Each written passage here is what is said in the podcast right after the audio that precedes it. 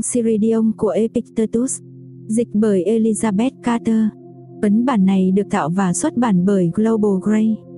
Một, Một số điều nằm trong tầm kiểm soát của chúng tôi và những điều khác thì không.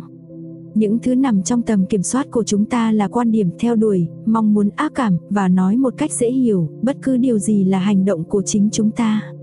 Những thứ không nằm trong tầm kiểm soát của chúng ta là thân thể, tài sản, danh tiếng, mệnh lệnh và nói một cách dễ hiểu, bất cứ điều gì không phải là hành động của chính chúng ta. Những thứ trong tầm kiểm soát của chúng ta về bản chất là tự do, không bị gò bó, không bị cản trở, nhưng những người không nằm trong tầm kiểm soát của chúng ta là những người yếu đuối, phiến diện, hạn chế thuộc về người khác. Vì vậy, hãy nhớ rằng nếu bạn cho rằng những thứ thuộc về bản chất xấu xa cũng là tự do, và những gì thuộc về người khác là của riêng bạn, thì bạn sẽ bị cản trở. Bạn sẽ than thở, bạn sẽ bị quấy dày, và bạn sẽ thấy lỗi cả với thần và người. Nhưng nếu bạn cho rằng đó chỉ là của riêng bạn mà là của riêng bạn, và những gì thuộc về người khác chẳng hạn như nó thực sự là như vậy, thì sẽ không ai có thể ép buộc hoặc hạn chế bạn. Hơn nữa, bạn sẽ không tìm thấy lỗi cho ai hoặc không buộc tội ai. Bạn sẽ không làm gì trái với ý muốn của bạn. Không ai làm hại bạn, bạn sẽ không có kẻ thù, và bạn sẽ không bị hại. Do đó, hướng đến những điều tuyệt vời như vậy, hãy nhớ rằng bạn không được phép mang theo mình, dù chỉ có một chút xu hướng, hướng tới việc đạt được những điều nhỏ nhặt hơn.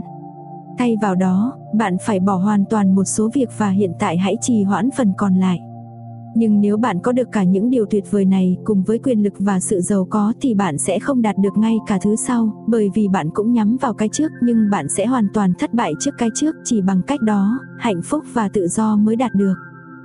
Do đó, hãy làm việc để có thể nói với mọi vẻ ngoài khắc nghiệt, bạn chỉ là vẻ ngoài, và không hoàn toàn là thứ bạn có vẻ ngoài.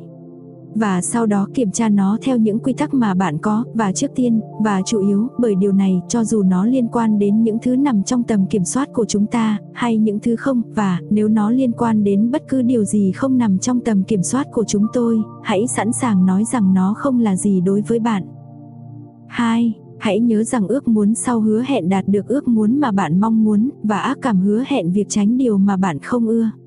Tuy nhiên, kẻ nào không lấy được đối tượng mà mình mong muốn thì sẽ thất vọng, và kẻ bị đối tượng ác cảm của mình làm cho khốn khổ.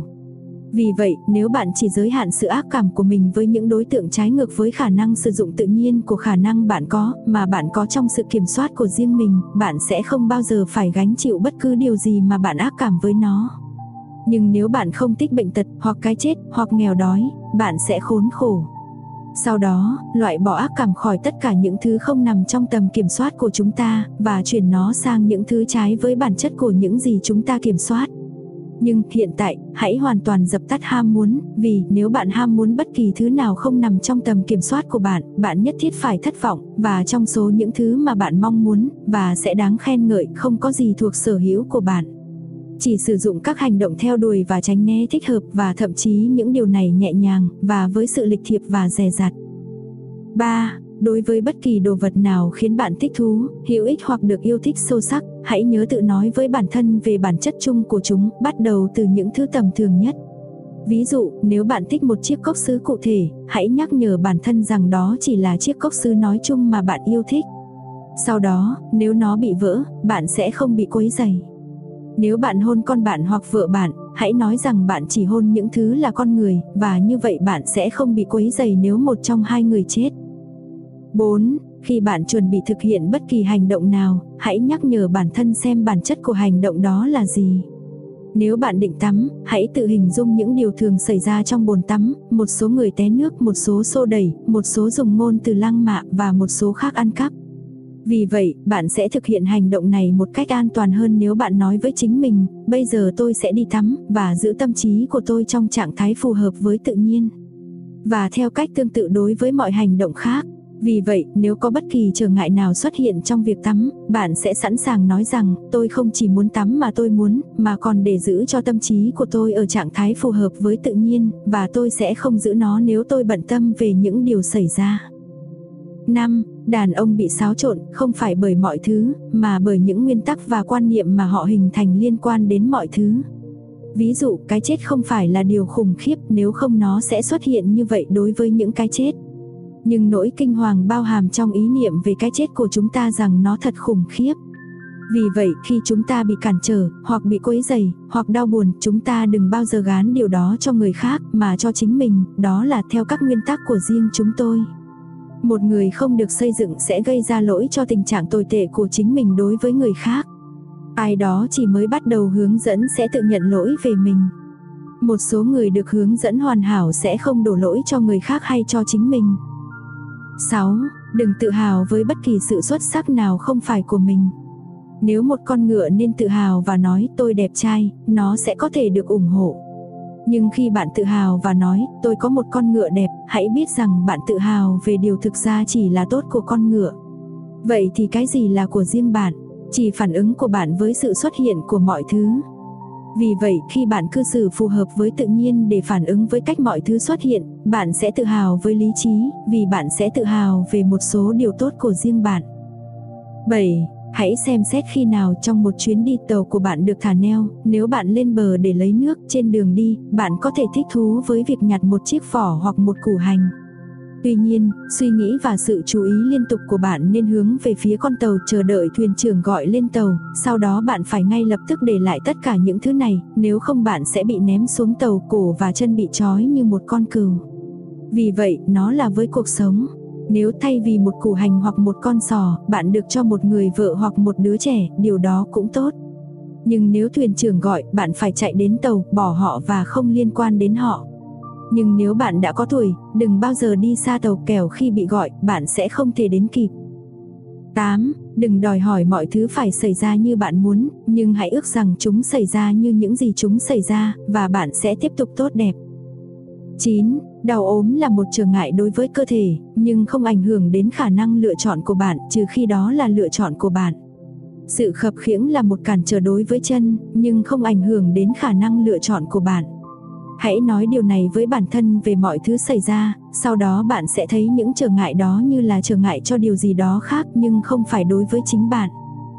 10. Với mỗi tai nạn, hãy tự hỏi bản thân xem bạn có khả năng gì để sử dụng nó một cách hợp lý. Nếu bạn nhìn thấy một người hấp dẫn, bạn sẽ thấy rằng sự tự kiềm chế là khả năng bạn có để chống lại mong muốn của mình. Nếu bạn đau đớn, bạn sẽ tìm thấy sự kiên cường. Nếu bạn nghe thấy ngôn ngữ khó chịu, bạn sẽ thấy kiên nhẫn. Và do đó đã thành thói quen, sự xuất hiện của mọi thứ sẽ không khiến bạn nhanh chóng rời đi cùng với chúng. 11. Không bao giờ nói về bất cứ điều gì, tôi đã mất nó, nhưng tôi đã trả lại nó. Con của bạn đã chết, nó được trả lại, vợ anh chết rồi à, cô ấy được trả lại. Gia sản của bạn có bị lấy mất không? Vâng, và không phải là tương tự như vậy được trả lại. Nhưng kẻ đã lấy nó đi là một kẻ xấu. Có khác biệt gì đối với bạn mà người tặng chỉ định lấy lại nó. Trong khi anh ta trao nó cho bạn để chiếm hữu, hãy chăm sóc nó, nhưng đừng xem nó như của riêng bạn giống như những người du lịch xem một khách sạn. 12. Nếu bạn muốn cải thiện, hãy bác bỏ những lý luận như sau, nếu tôi bỏ bê công việc của mình, tôi sẽ không có thu nhập, nếu tôi không sửa chữa đầy tớ của mình, anh ta sẽ xấu. Vì thà chết đói, khỏi đau buồn và sợ hãi, còn hơn sống sung túc với sự xáo trộn, và tốt hơn là tôi tớ của bạn nên xấu, còn hơn bạn không vui. Do đó, hãy bắt đầu từ những điều nhỏ nhặt. Có bị đổ dầu một chút không? Một chút rượu bị đánh cắp. Hãy tự nói với chính mình, đây là cái giá phải trả cho sự thờ ơ, cho sự yên tĩnh, và không có gì là không có được. Khi bạn gọi đầy tớ của bạn, có thể rằng anh ta có thể không đến, hoặc nếu anh ta làm vậy, anh ta có thể không làm những gì bạn muốn. Nhưng anh ấy hoàn toàn không quan trọng đến mức phải có khả năng gây ra bất kỳ sự xáo trộn nào cho bạn. 13. Nếu bạn muốn cải thiện, hãy bằng lòng khi bị cho là khờ khạo và ngu ngốc đối với những thứ bên ngoài. Đừng mong muốn được cho là biết bất cứ điều gì, và ngay cả khi bạn tỏ ra là một người quan trọng đối với người khác, hãy mất lòng tin vào bản thân. Vì, rất khó để vừa giữ cho khoa bạn chọn ở trạng thái phù hợp với tự nhiên, vừa tiếp thu những thứ bên ngoài. Nhưng trong khi bạn cẩn thận về cái này, bạn nhất thiết phải bỏ qua cái kia. 14. Nếu bạn mong muốn con cái, vợ bạn và bạn bè của bạn được sống mãi mãi, thì bạn thật là ngu ngốc, vì bạn muốn kiểm soát những thứ mà bạn không thể, bạn muốn những thứ thuộc về người khác là của riêng bạn. Tương tự như vậy, nếu bạn mong muốn tôi tớ của bạn không có lỗi, bạn là một kẻ ngu ngốc, vì bạn ước gì không phải là phó, mà là một cái gì đó khác. Nhưng nếu bạn ước mong muốn của mình không bị thất vọng, điều này nằm trong sự kiểm soát của chính bạn. Hãy tập thể dục do đó, điều gì nằm trong tầm kiểm soát của bạn. Anh ấy là bậc thầy của mọi người khác ai có thể ban cho hoặc loại bỏ bất cứ điều gì mà người đó muốn có hoặc tránh. Khi đó ai sẽ được tự do, không muốn gì, không để anh ta từ chối điều gì, điều này phụ thuộc vào người khác, anh ta nhất thiết phải làm nô lệ. 15. Hãy nhớ rằng bạn phải cư xử trong cuộc sống như trong một bữa tiệc tối. Có bất cứ điều gì mang lại cho bạn, đưa tay ra và nhận phần của bạn một cách có chừng mực. Nó có lướt qua bạn không? Đừng dừng nó lại, nó vẫn chưa đến, đừng kéo dài mong muốn của bạn về phía nó, nhưng hãy đợi cho đến khi nó đến với bạn. Hãy làm điều này đối với con cái, đối với vợ, đối với chức vụ công, đối với sự giàu có, và cuối cùng bạn sẽ là đối tác xứng đáng trong các bữa tiệc của các vị thần. Và nếu bạn thậm chí không nhận những thứ đã đặt trước mặt bạn, nhưng thậm chí có thể từ chối chúng, thì bạn sẽ không chỉ là đối tác trong các bữa tiệc của các vị thần, mà còn của đế chế của họ. Bởi vì, bằng cách làm này, Diogen, Heraclitus và những người khác giống như chúng, xứng đáng trở thành, và được gọi là thần thánh. 16. Khi bạn thấy bất cứ ai đang khóc vì đau buồn vì con trai của họ đã đi nước ngoài, hoặc đã chết, hoặc vì họ đã gặp khó khăn trong việc của mình, hãy cẩn thận để vẻ bề ngoài có thể không hiểu sai về bạn. Thay vào đó, hãy phân biệt trong tâm trí của bạn và chuẩn bị để nói, không phải tai nạn làm người này đau khổ bởi vì nó không làm người khác đau khổ, đó là sự phán xét mà anh ta đưa ra về nó. Tuy nhiên, trong chừng mực của lời nói, đừng hạ thấp bản thân xuống mức độ của anh ấy, và chắc chắn không rên gì với anh ấy. Bên trong cũng không được rên gì. 17. Hãy nhớ rằng bạn là một diễn viên trong một bộ phim truyền hình, một thể loại như tác giả muốn làm cho nó. Nếu ngắn của một ngắn, nếu dài của một dài. Nếu đó là niềm vui của anh ấy, bạn nên đóng vai một người nghèo, một người tàn tật, một thống đốc hoặc một người tư nhân, hãy xem bạn hành động đó một cách tự nhiên. Vì đây là công việc của bạn, để diễn xuất tốt nhân vật được giao cho bạn, để chọn nó là của người khác. 18. Khi một con quạ suối quẩy một cách khó chịu, đừng để vẻ ngoài vội vàng khiến bạn bỏ đi, mà hãy tự mình phân biệt ngay lập tức và nói, không điều gì trong số này được báo trước cho tôi, nhưng với thân hình nhỏ bé của tôi, hoặc tài sản, hoặc danh tiếng, hoặc con cái, hoặc vợ. Nhưng đối với tôi, tất cả các điểm báo đều là may mắn, nếu tôi muốn. Đối với bất kỳ điều gì xảy ra trong số những điều này, tôi sẽ kiểm soát được lợi thế từ nó. 19. Bạn có thể không thể bị chinh phục nếu bạn không tham gia vào cuộc chiến nào mà bạn không thể tự kiểm soát để chinh phục. Do đó, khi bạn thấy bất cứ ai nổi bật về danh dự, hoặc quyền lực, hoặc được đánh giá cao về bất kỳ tài khoản nào khác, hãy chú ý đừng vội vã bỏ đi vẻ bề ngoài, và nói rằng người đó vui vẻ, bởi vì, nếu bản chất của điều tốt bao gồm những thứ nằm trong tầm kiểm soát của chúng ta, thì sẽ không có chỗ cho sự đố kỵ hay thi đua. Tuy nhiên, về phần bạn đừng mong muốn trở thành một tướng lĩnh, một thượng nghị sĩ, hoặc một lãnh sự, mà hãy được tự do, và cách duy nhất để đạt được điều này là khinh thường những thứ không nằm trong tầm kiểm soát của chúng ta.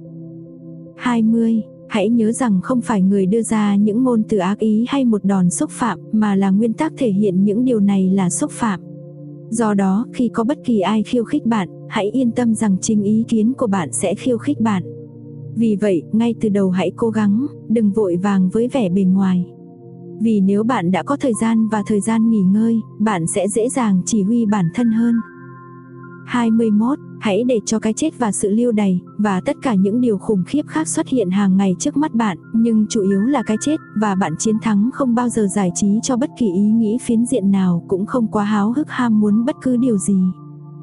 22. Nếu bạn thực sự mong muốn đạt được triết học, hãy chuẩn bị tinh thần ngay từ lần đầu tiên bị cười nhạo, bị chế nhạo bởi nhiều người, khi nghe họ nói, anh ta sẽ trả lại cho chúng ta một nhà triết học ngay lập tức và cái nhìn cực kỳ xinh đẹp này từ khi nào. Bây giờ, về phần bạn thực sự không có một cái nhìn siêu phàm, nhưng hãy kiên định với những điều có vẻ tốt nhất đối với bạn như một người được Thượng Đế chỉ định cho nhà ga này. Vì hãy nhớ rằng, nếu bạn tuân thủ cùng một điểm, những người thoạt thiên chế diễu sau đó sẽ ngưỡng mộ bạn. Nhưng nếu bạn bị họ chinh phục, bạn sẽ bị chế giễu gấp đôi. 23. Nếu bạn tình cờ truyền sự chú ý của mình sang những thứ bên ngoài để mong muốn làm hài lòng bất cứ ai, hãy yên tâm rằng bạn đã phá hỏng kế hoạch cuộc đời của mình. Vì vậy, hãy bằng lòng trong mọi thứ với việc trở thành một triết gia, và nếu bạn muốn được ai đó nghĩ như vậy, hãy tỏ ra như vậy với chính bạn, và điều đó sẽ đủ cho bạn. 24. Đừng cho phép những cân nhắc như thế này làm bạn đau khổ. Tôi sẽ sống trong nỗi nhục nhã, và chẳng là ai cả. Vì nếu sự ô nhục là một điều ác, bạn không thể tham gia vào bất kỳ điều ác nào bằng phương tiện của người khác hơn là tham gia vào bất cứ điều gì cơ bản. Vậy thì có phải là việc của bạn để có được quyền lực hay được nhận vào một trò giải trí không? Không có nghĩa, vậy rốt cuộc đây có phải là một sự sỉ nhục không? Và sự thật là bạn sẽ chẳng là ai ở bất cứ đâu, khi bạn đáng lẽ phải là ai đó trong những thứ chỉ nằm trong tầm kiểm soát của chính bạn, trong đó bạn có thể là người chịu hậu quả lớn nhất. Nhưng bạn bè của tôi sẽ không được trợ giúp. Ý bạn là gì khi không được trợ giúp? Họ sẽ không có tiền từ bạn, và bạn cũng sẽ không biến họ thành công dân La Mã. Vậy thì ai đã nói với bạn rằng đây là một trong những thứ nằm trong tầm kiểm soát của chúng ta, và không phải là ngoại tình của người khác? Và ai có thể cho người khác những thứ mà chính mình không có? Tốt nhưng hãy lấy chúng để chúng ta cũng có thể có một phần.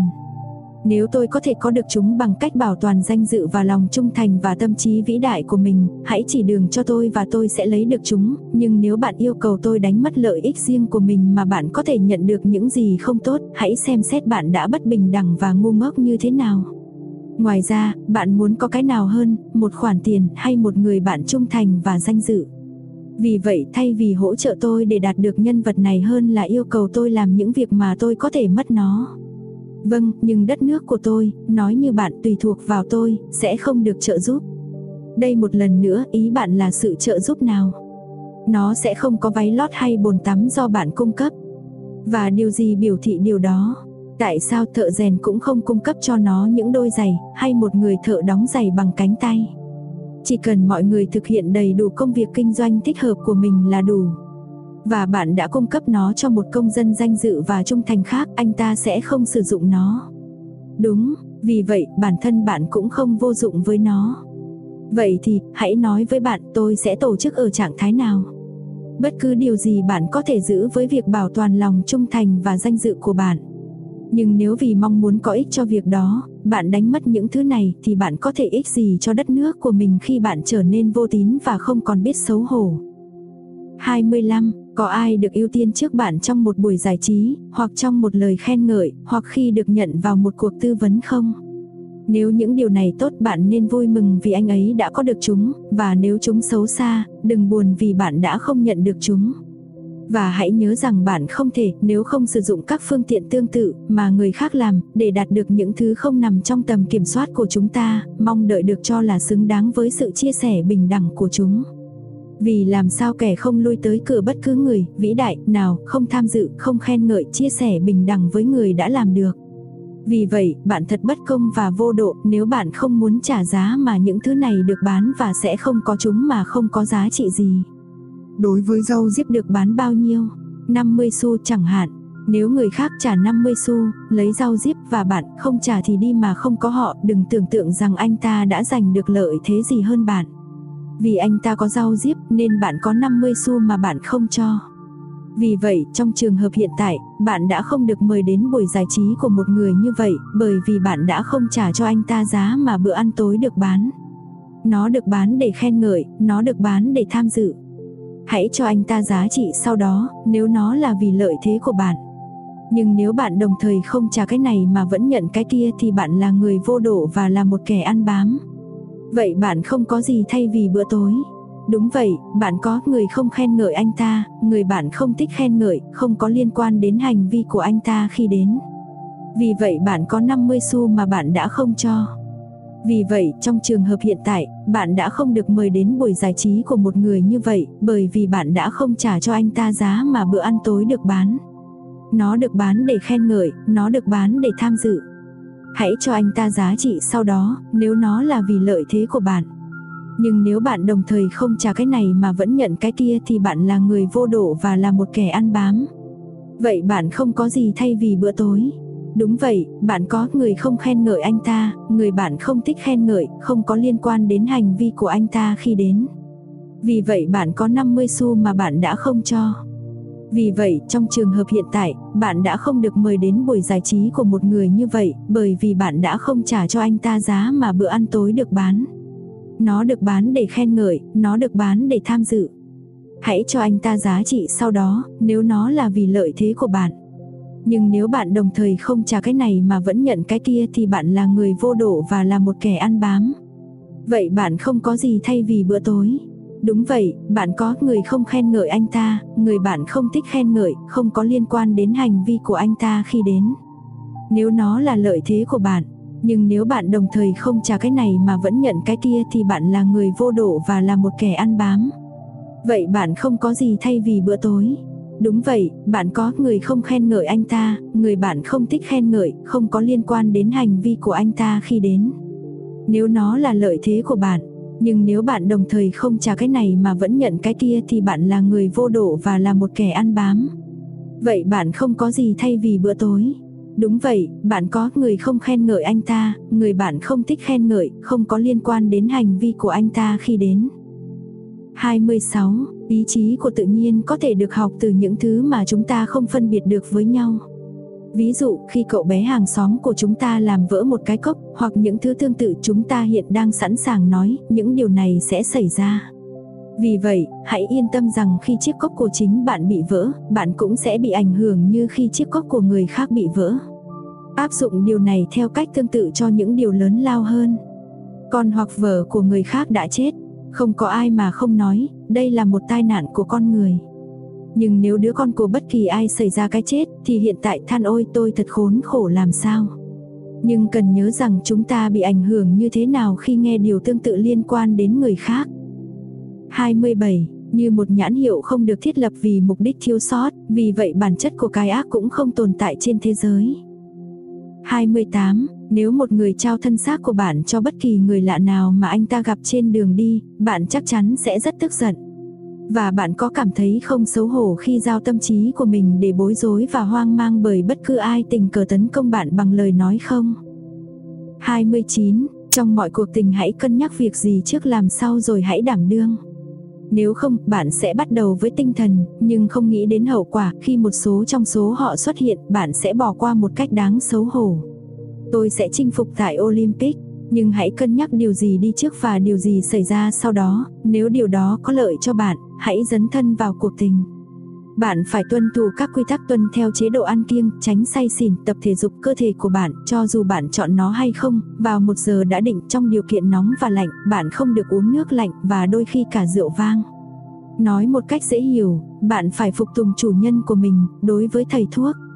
Sau đó, trong trận chiến, bạn có thể bị ném xuống mương, chật khớp tay, lật cổ chân, nuốt bụi, bị quất và cuối cùng là mất chiến thắng. Khi bạn đã đánh giá tất cả những điều này, nếu khuynh hướng của bạn vẫn còn thì hãy đi đến chiến tranh.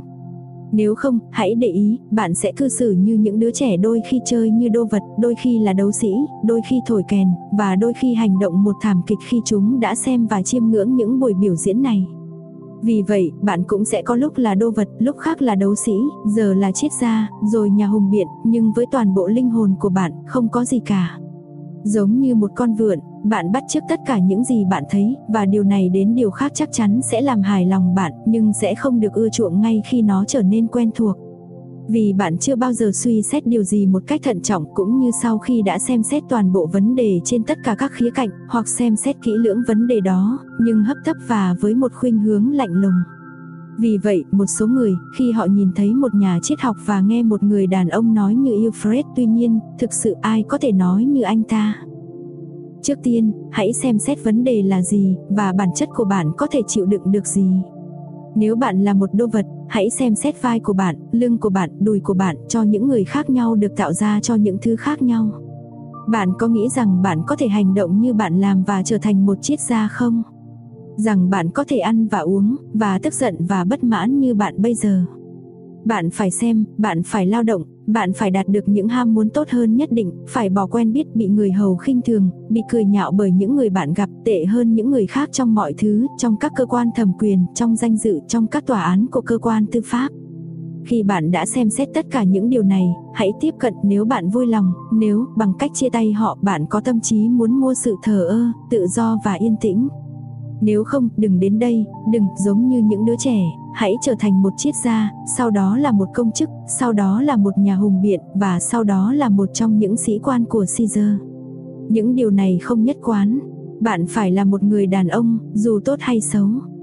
Bạn phải trau dồi năng lực cai trị của chính mình hoặc các yếu tố bên ngoài và áp dụng bản thân vào những việc bên trong hoặc không bên trong bạn, nghĩa là trở thành một triết gia hoặc một trong những kẻ thô tục. 30. Nhiệm vụ được đo lường phổ biến bằng các quan hệ. Có ai là cha không?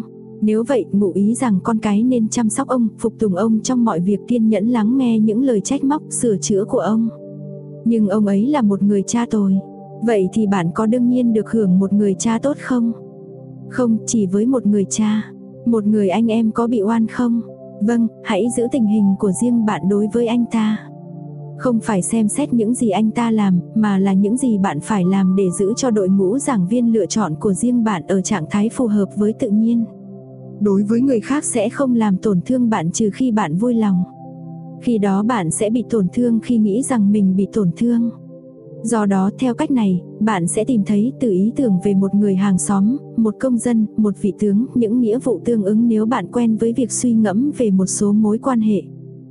Vì mọi loài vật được hình thành tự nhiên để bay và ghê tởm những thứ có vẻ gây tổn thương, và nguyên nhân của chúng, và theo đuổi và ngưỡng mộ những gì có vẻ có lợi, và nguyên nhân của chúng.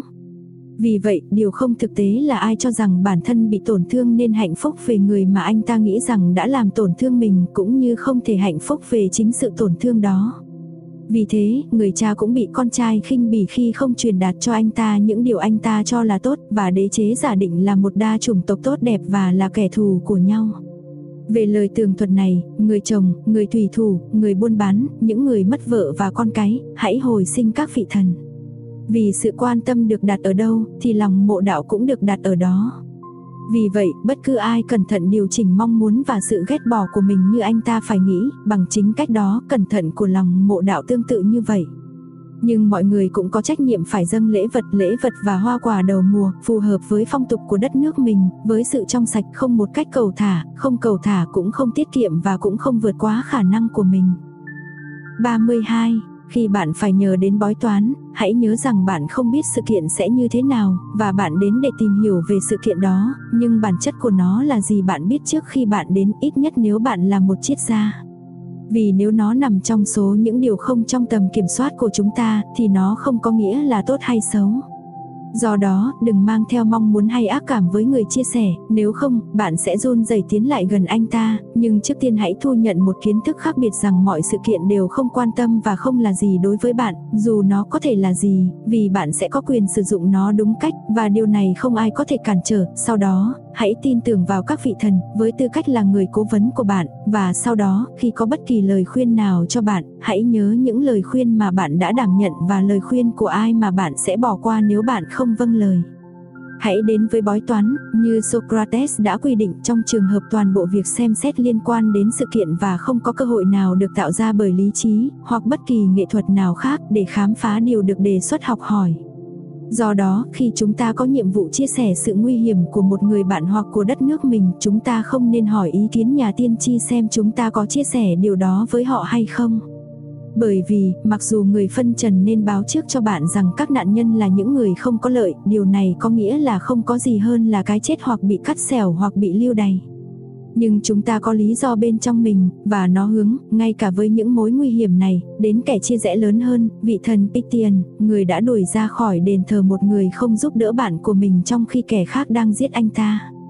Và không có cơ hội nào được tạo ra bởi lý trí, hoặc bất kỳ nghệ thuật nào khác để khám phá ra điều được đề xuất học.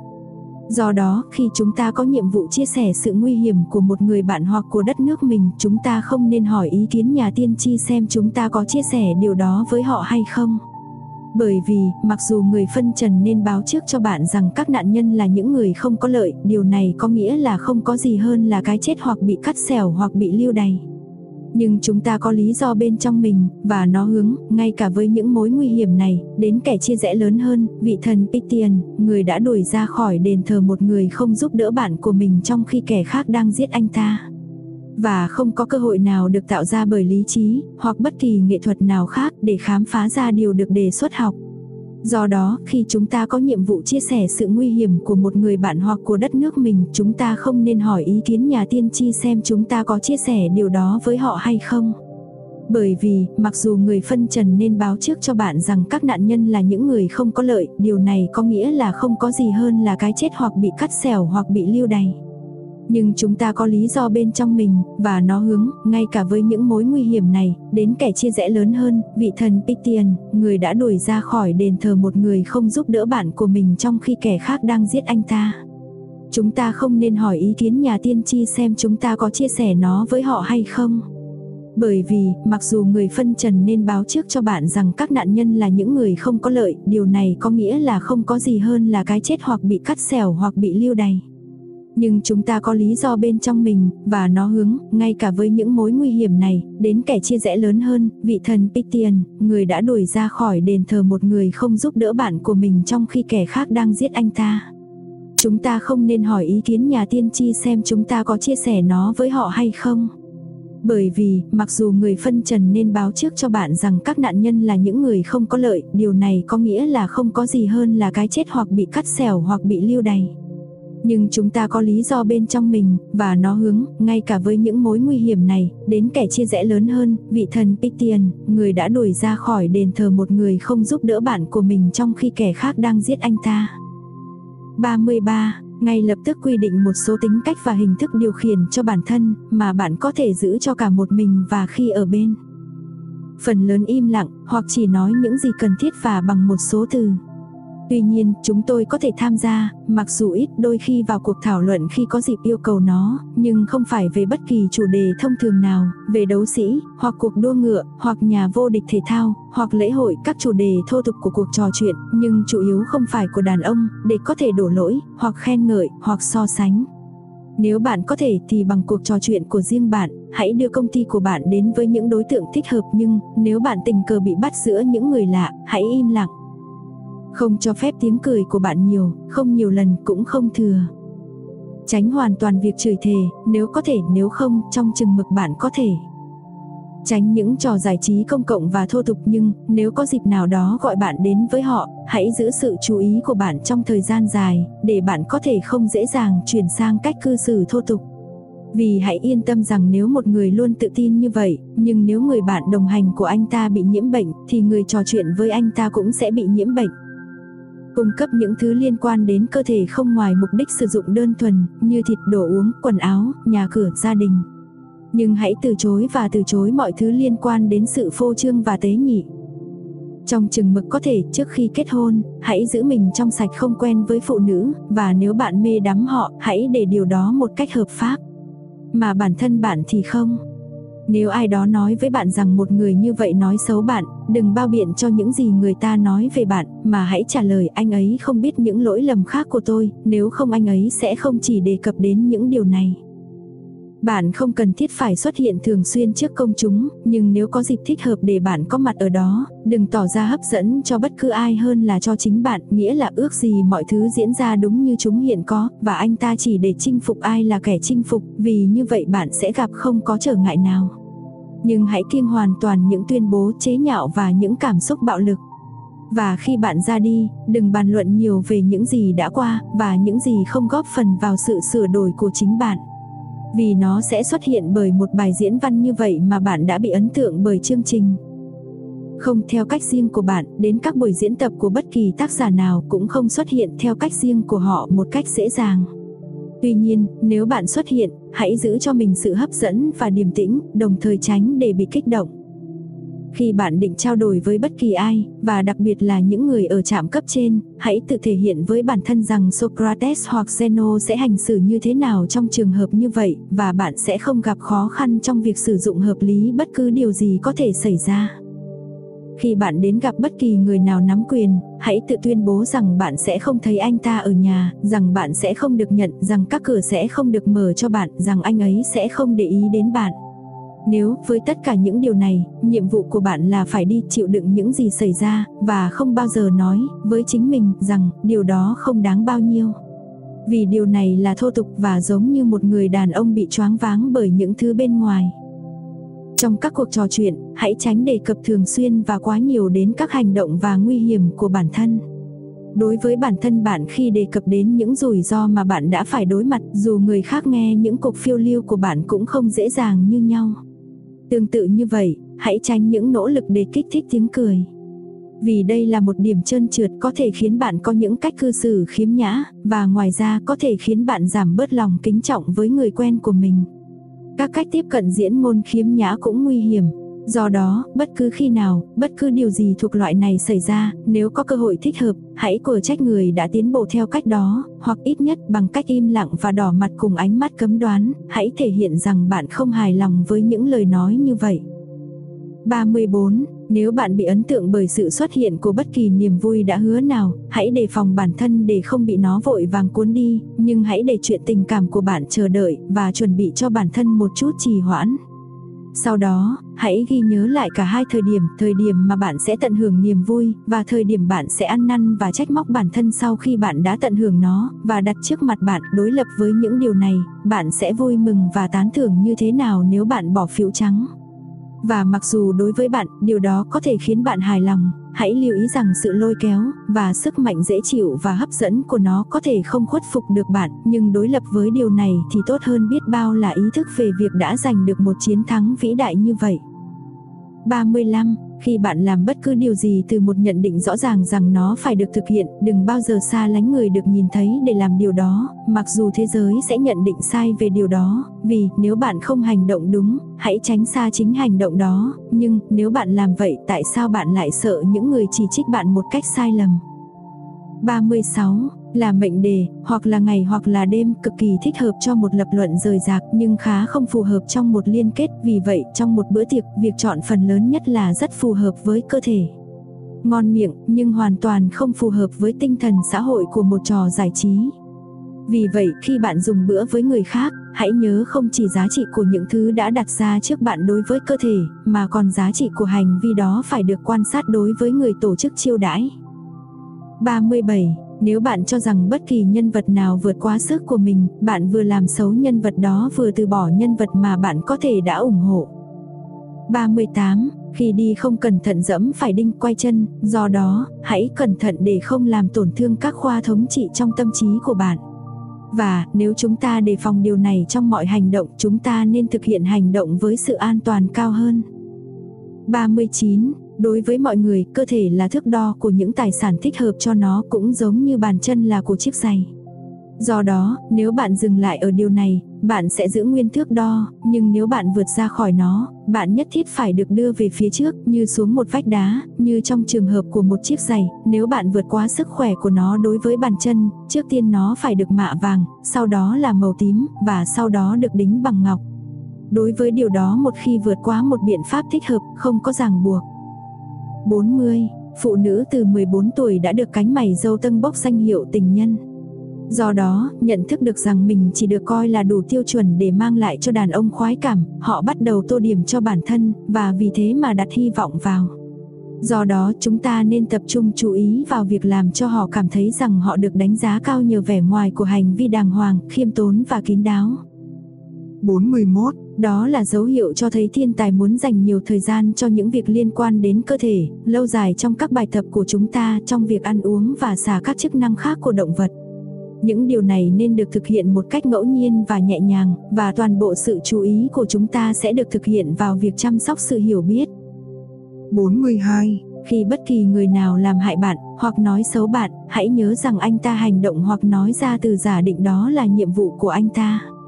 Bây giờ, không thể là anh ta nên làm theo những gì xuất hiện ngay với bạn, nhưng những gì xuất hiện như vậy với chính anh ta. Vì vậy, nếu anh ta đánh giá sai từ vẻ bề ngoài, anh ta là người bị tổn thương, vì anh ta cũng là người bị lừa dối. Vì nếu ai cho rằng một điều đúng là sai, thì điều đó không bị tổn thương, nhưng kẻ bị lừa dối về điều đó. Vậy thì từ những nguyên tắc này, bạn sẽ hiền lành chịu đựng một người chê bai bạn, vì bạn sẽ nói bất cứ lúc nào có vẻ như vậy đối với anh ta. 43. Mọi thứ đều có hai tay cầm, một cái cầm có thể sách được cái kia không thể cầm được. Nếu anh trai của bạn hành động bất công, đừng cố chấp hành động bằng cách xử lý sự bất công của anh ta, vì điều đó không thể thực hiện được nhưng ngược lại, rằng nó là anh em của bạn, rằng nó đã được nuôi dưỡng với bạn, và do đó bạn sẽ giữ nó, như nó phải được mang theo. 44. Những lý luận này không có mối liên hệ với nhau, tôi giàu hơn bạn, do đó tôi giỏi hơn, tôi hùng biện hơn bạn, do đó tôi giỏi hơn. Mối liên hệ đúng hơn là tôi giàu hơn bạn, do đó tài sản của tôi lớn hơn của bạn, tôi có tài hùng biện hơn bạn, do đó phong cách của tôi tốt hơn bạn. Nhưng bạn sau tất cả không phải là tài sản hay phong cách. 45. Có ai tắm trong khoảng thời gian nhỏ bé dũng mãnh không? Đừng nói rằng anh ta làm điều đó xấu, nhưng trong một khoảng thời gian ngắn ngủi. Có ai uống một lượng lớn rượu vang không? Đừng nói rằng anh ta bị bệnh, nhưng anh ta uống một lượng lớn. Vì trừ khi bạn hoàn toàn hiểu nguyên tắc mà bất kỳ ai hành động thì làm sao bạn biết được liệu người đó có hành vi xấu hay không. Vì vậy, bạn sẽ không gặp rủi ro khi đồng ý với bất kỳ sự xuất hiện nào nhưng chẳng hạn như bạn hoàn toàn hiểu được. 46. Đừng bao giờ tự gọi mình là một triết gia cũng như không nói nhiều về những định lý không có kiến thức nhưng hãy hành động phù hợp với chúng. Vì vậy tại một buổi giải trí, đừng nói mọi người nên ăn như thế nào, mà hãy ăn như bạn nên ăn. Vì hãy nhớ rằng theo cách này, các thùng rượu cũng tránh mọi sự phô trương. Và khi có người đến gặp anh ta và mong muốn được anh ta giới thiệu với các triết gia, anh ta đã và giới thiệu họ, anh ta cũng không để ý đến việc bị coi thường. Vì vậy, nếu có bất kỳ cuộc nói chuyện nào xảy ra giữa các định lý triết học không liên quan đến nhau, thì hầu hết bạn, hãy im lặng. Vì có rất nhiều nguy hiểm nếu bạn vứt bỏ ngay những gì bạn chưa tiêu hóa hết. Và nếu ai đó nói với bạn rằng bạn không biết gì, và bạn không biết gì về nó thì bạn có thể chắc chắn rằng bạn đã bắt đầu kinh doanh. Vì cừu John tê ném cỏ lên để cho những người chăn biết chúng đã ăn bao nhiêu, nhưng bên trong tiêu hóa thức ăn, bên ngoài chúng tạo ra len và sữa. Vì vậy, do đó, bạn cũng không hiển thị các định lý cho những người không được học mà là các hành động được tạo ra bởi chúng sau khi chúng đã được tiêu hóa. 47. Khi bạn đã tự cung cấp những nhu cầu thiết yếu cho cơ thể của mình với một mức giá nhỏ, đừng chọc tức mình vào nó cũng không, nếu bạn uống nước, hãy nói trong mọi trường hợp tôi uống nước. Nhưng trước hết hãy xem người nghèo tiết kiệm và nhẫn nại hơn chúng ta bao nhiêu. Nhưng nếu bất cứ lúc nào bạn muốn tự rèn luyện mình bằng cách tập thể dục để lao động và chịu đựng những thử thách gian khổ, hãy làm điều đó vì lợi ích của bạn, chứ không phải vì thế giới, đừng nắm chặt các bức tượng, nhưng khi bạn đang khát dữ dội, hãy lấy một ít nước lạnh vào miệng và phun ra và không nói cho ai biết. 48. Điều kiện và đặc điểm của một người thô tục là anh ta không bao giờ mong đợi lợi ích hoặc tổn thương từ bản thân, mà là từ bên ngoài. Điều kiện và đặc điểm của một triết gia là anh ta mong đợi tất cả những tổn thương và lợi ích từ bản thân. Dấu hiệu của một người thành thạo là anh ta không chỉ trích ai, không ca ngợi ai, không đổ lỗi cho ai, không buộc tội ai, không nói gì về bản thân anh ta là bất kỳ ai, hoặc biết bất cứ điều gì, anh ta trong bất kỳ trường hợp nào, bị cản trở hoặc hạn chế, anh ta buộc tội chính mình, và nếu người ấy được khen, người ấy thầm cười người khen mình, và nếu anh ta bị kiểm duyệt, anh ta không bào chữa. Nhưng anh ấy luôn thận trọng với những người bị bệnh hoặc bị thương, sợ phải di chuyển bất cứ thứ gì được thiết lập đúng trước khi nó được cố định hoàn hảo.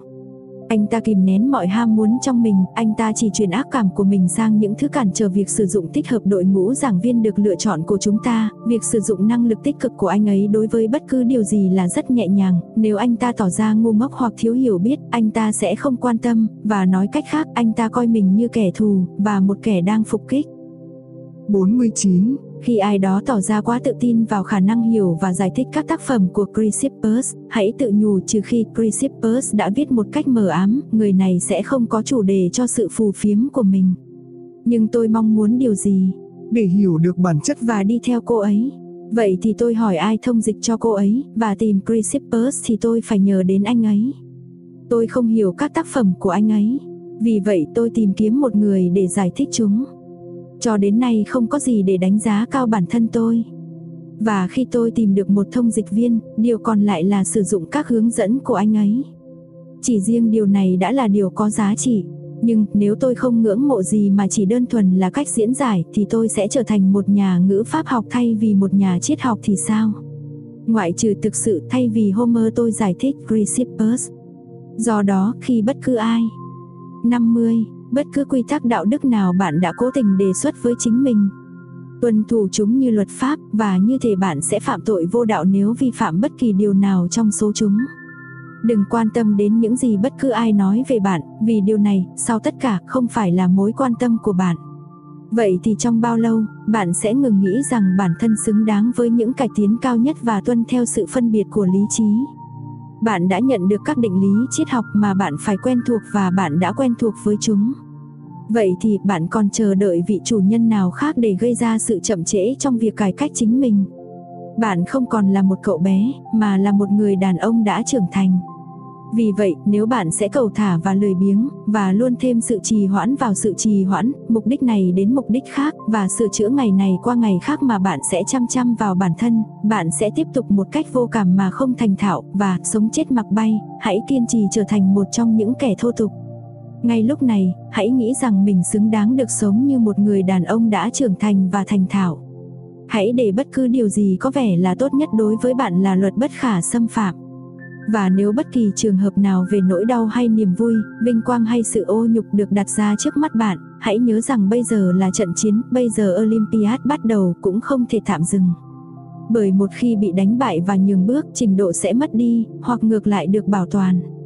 Vì vậy, Socrates trở nên hoàn hảo cải thiện bản thân bằng mọi thứ. Không tham dự gì ngoài lý do. Và mặc dù bạn chưa phải là một người đóng thùng, tuy nhiên, bạn nên sống như một người mong muốn trở thành một người làm thùng.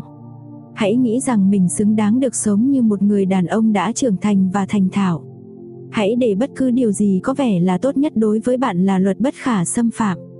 Và nếu bất kỳ trường hợp nào về nỗi đau hay niềm vui, vinh quang hay sự ô nhục được đặt ra trước mắt bạn, hãy nhớ rằng bây giờ là trận chiến, bây giờ Olympiad bắt đầu cũng không thể tạm dừng.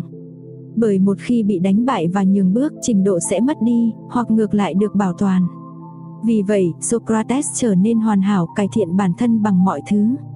Không tham dự gì ngoài lý do. Và mặc dù bạn chưa phải là một người đóng thùng, tuy nhiên, bạn nên sống như một người mong muốn trở thành một người làm thùng. Hãy nghĩ rằng mình xứng đáng được sống như một người đàn ông đã trưởng thành và thành thạo. Hãy để bất cứ điều gì có vẻ là tốt nhất đối với bạn là luật bất khả xâm phạm. Và nếu bất kỳ trường hợp nào về nỗi đau hay niềm vui, vinh quang hay sự ô nhục được đặt ra trước mắt bạn, hãy nhớ rằng bây giờ là trận chiến, bây giờ Olympiad bắt đầu cũng không thể tạm dừng. Bởi một khi bị đánh bại và nhường bước, trình độ sẽ mất đi, hoặc ngược lại được bảo toàn. Vì vậy, Socrates trở nên hoàn hảo cải thiện bản thân bằng mọi thứ. Không tham dự gì ngoài lý do. Và mặc dù bạn chưa phải là một người đóng thùng, tuy nhiên, bạn nên sống như một người mong muốn trở thành một người làm thùng. Bởi một khi bị đánh bại và nhường bước, trình độ sẽ mất đi, hoặc ngược lại được bảo toàn. Vì vậy, Socrates trở nên hoàn hảo cải thiện bản thân bằng mọi thứ. Không tham dự gì ngoài lý do. Và mặc dù bạn chưa phải là một người đóng thùng, tuy nhiên, bạn nên sống như một người mong muốn trở thành một người làm thùng. Bởi một khi bị đánh bại và nhường bước, trình độ sẽ mất đi, hoặc ngược lại được bảo toàn. Vì vậy, Socrates trở nên hoàn hảo cải thiện bản thân bằng mọi thứ. Không tham dự gì ngoài lý do. Và mặc dù bạn chưa phải là một người đóng thùng, tuy nhiên, bạn nên sống như một người mong muốn trở thành một người làm thùng. 51, chủ đề đầu tiên và cần thiết nhất trong triết học là việc sử dụng các định lý đạo đức chẳng hạn như chúng ta không nên nói dối. Thứ hai là các minh chứng, chẳng hạn như nguồn gốc của nghĩa vụ không nói dối của chúng ta là gì. Thứ ba mang lại sức mạnh và sự rõ ràng cho hai cái kia chẳng hạn như nguồn gốc của cái này là một cuộc biểu tình. Cho những gì là biểu tình, hệ quả là gì, mâu thuẫn gì, những gì thật, giả dối gì, vì vậy chủ đề thứ ba là cần thiết đối với tài khoản thứ hai và chủ đề thứ hai đối với tài khoản của chủ đề thứ nhất. Nhưng điều cần thiết nhất và rằng chúng ta nên nghỉ ngơi là điều đầu tiên. Nhưng chúng ta hành động ngược lại. Vì chúng tôi dành tất cả thời gian cho chủ đề thứ ba và sử dụng tất cả sự siêng năng của chúng tôi về điều đó và hoàn toàn bỏ qua chủ đề đầu tiên. Do đó, đồng thời khi chúng ta nói dối. 52 trong mọi trường hợp chúng ta nên chuẩn bị sẵn những câu châm ngôn này. Tiến hành tôi, giúp và bạn không định mệnh bất cứ nơi nào mà các nghị định của bạn đã sửa chữa chạm của tôi. Làm sạch, tôi vui vẻ làm theo, và tôi không làm theo, gian ác và khốn khổ tôi vẫn phải theo bất cứ ai thuận lợi cho số phận được coi là khôn ngoan giữa loài người, và biết luật trời. Euripides Frag, 965 Và thứ ba này, Ocrito, nếu điều đó làm hài lòng các vị thần, vậy hãy để nó như vậy. Anitus và Melitus thực sự có thể giết tôi, nhưng làm tổn thương tôi thì họ không thể. Lời xin lỗi và lời chỉ trích của Plato. Kết thúc